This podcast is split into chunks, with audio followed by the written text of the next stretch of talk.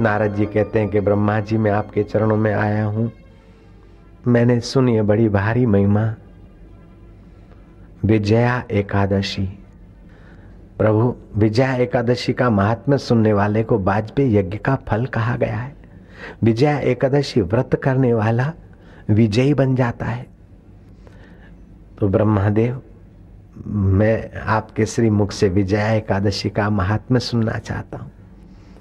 ब्रह्मा जी ने विजया एकादशी का महात्मा बताते बताते त्रेता युग में श्री रामचंद्र जी का अवतरण हुआ और रावण सीता ले गया राम जी सीता खोजते खोजते जटायु तक पहुँचे और जटायु को गोद में लेते हुए राम जी ने उसे पूछा, तात, इतने बड़े भयंकर रावण से युद्ध करने में तुमको डर नहीं लगा? तुम नी हथे पक्षी और वो हथियारबंद एक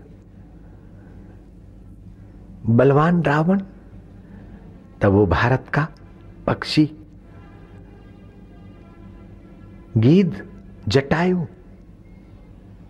आँखों से मोती बरसाता हुआ कहता है कि, प्रभु, मैं क्यों डरूं?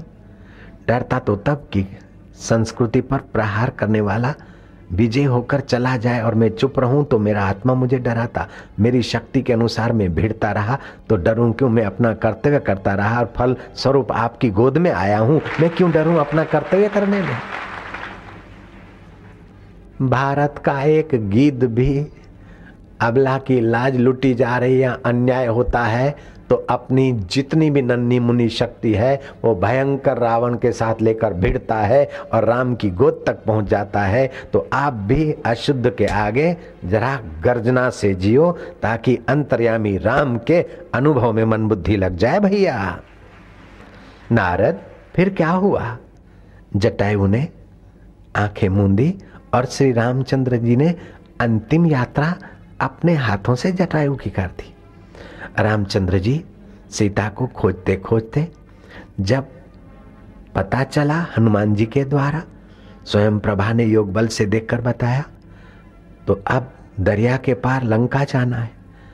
दरिया किनारे आए मगरमच्छ और घड़ियाल और दूसरे भयंकर प्राणी।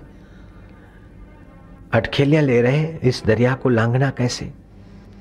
श्री रामचंद्र जी सुबह का ध्यान, मन बुद्धि अपने राम तत्व में लगाकर जब सोच विचार कर रहे लखन भैया, कुछ सोचता है तो लखन ने कहा कि प्रभु,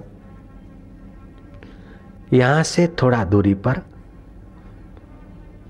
बकदालभ्य मुनि का आश्रम है।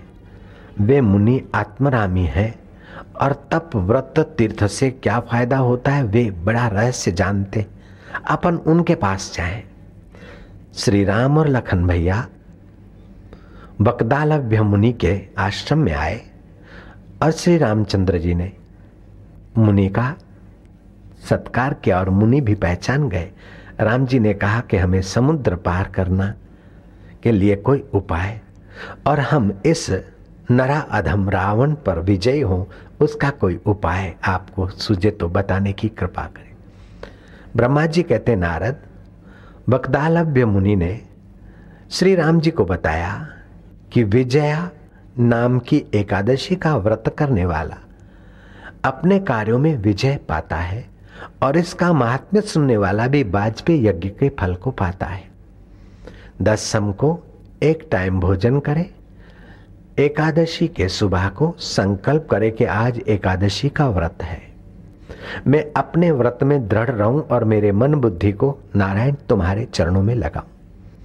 फिर कलश की स्थापना करे पाँच फल कलश पर रखे और सात प्रकार का अन्न कलश के इर्द गिर्द रखे।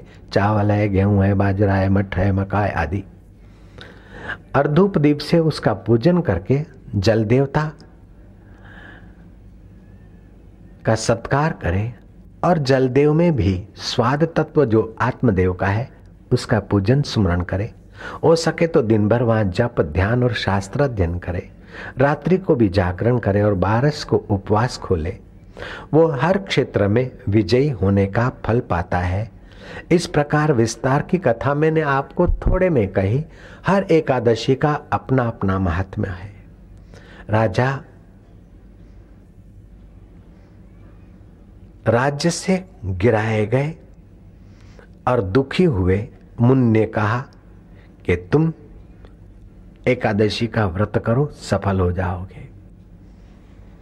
राजा ने एकादशी का व्रत किया और उसे फिर से राज्यपाठ मिला। इस प्रकार की हरेक एकादशियों का अपना अपना महात्मा है। गृहस्थी को चाहिए कि महीने में दो एकादशी, शुक्ल पक्ष, कृष्ण पक्ष रखे। अगर नहीं रख सकता है तो कम से कम बारह एकादशी शुक्ल पक्ष की और चार एकादशी कृष्ण पक्ष की चतुर्मास में। बीस सोलह एकादशी तो अवश्य रखे। शरीर का स्वास्थ्य, मन की पवित्रता और भगवान की प्रसन्नता मिलेगी। नीच योनियों से बचेगा और उत्तम लोक को प्राप्त होगा। व्यास मुनि ने जब एकादशी का महात्मा बताया श्री कृष्ण के सामने पांडवों को तो भीम कहता है कि, व्यास भगवान, मैं तो भीम, ठहरा भीम। सुबह खा पी कर नाश्ता करके फिर भी कोई मुझे कहे एकादशी रखो तो मैं तो नहीं रख सकता। हमारे जैसे के उद्धार का कोई उपाय बताइए। तो व्यास जी कहते कि, भीम, अगर नरकों से और हल्की योनियों से बचना है तो तू बलपूर्वक एकादशी व्रत का संकल्प कर। बोले, भूख लगती है। बोले, वो भूख लगती है, वो बिदरा अग्नि है। वो दोषों की है। जब भूख लगे तो उस समय गुनगुना पानी पी लो तो तुम्हारे शरीर और नाड़ियों में जो दोष छुपे हैं, वो जठराग्नि उसको तपा तपा कर भस्म करेगी, पाचन कर देगी, तुमको बुढ़ापे में भी रोगों का शिकार नहीं होना पड़ेगा। जो लोग एकादशी के दिन आइसक्रीम खाते हैं, फल, फ्रूट, मेवा से और हम चाटों से अपना फलहारी बटाका, कातरी खाते हैं, उनको सावधान होना चाहिए कि बटाका भयंकर वायु करता है। और सरगवा की सिंगिया वायु नाशक है।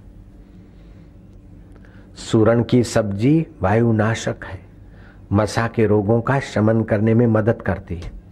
आयुर्वेदिक पद्धति से बहुत सारे आसान से आसानी से और थोड़े से खर्च या बिना खर्च के हम स्वस्थ रह सकते हैं।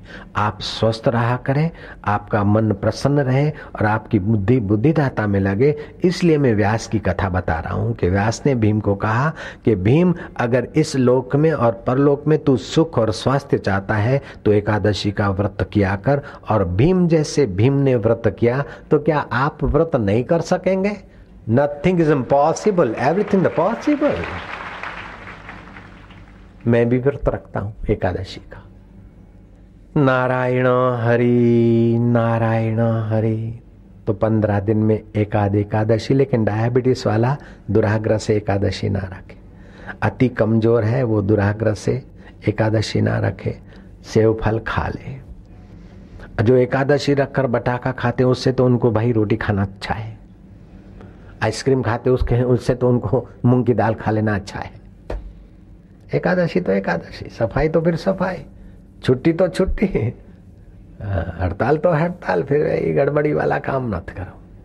चालू हड़ताल में दुकान खोल के बैठ जाओगे तो आग भी लग सकती है और झपाझपी भी हो सकती है और नफा भी हो सकता है। वहाँ तो नफा हो सकता है यहाँ नफा नहीं होता फिर।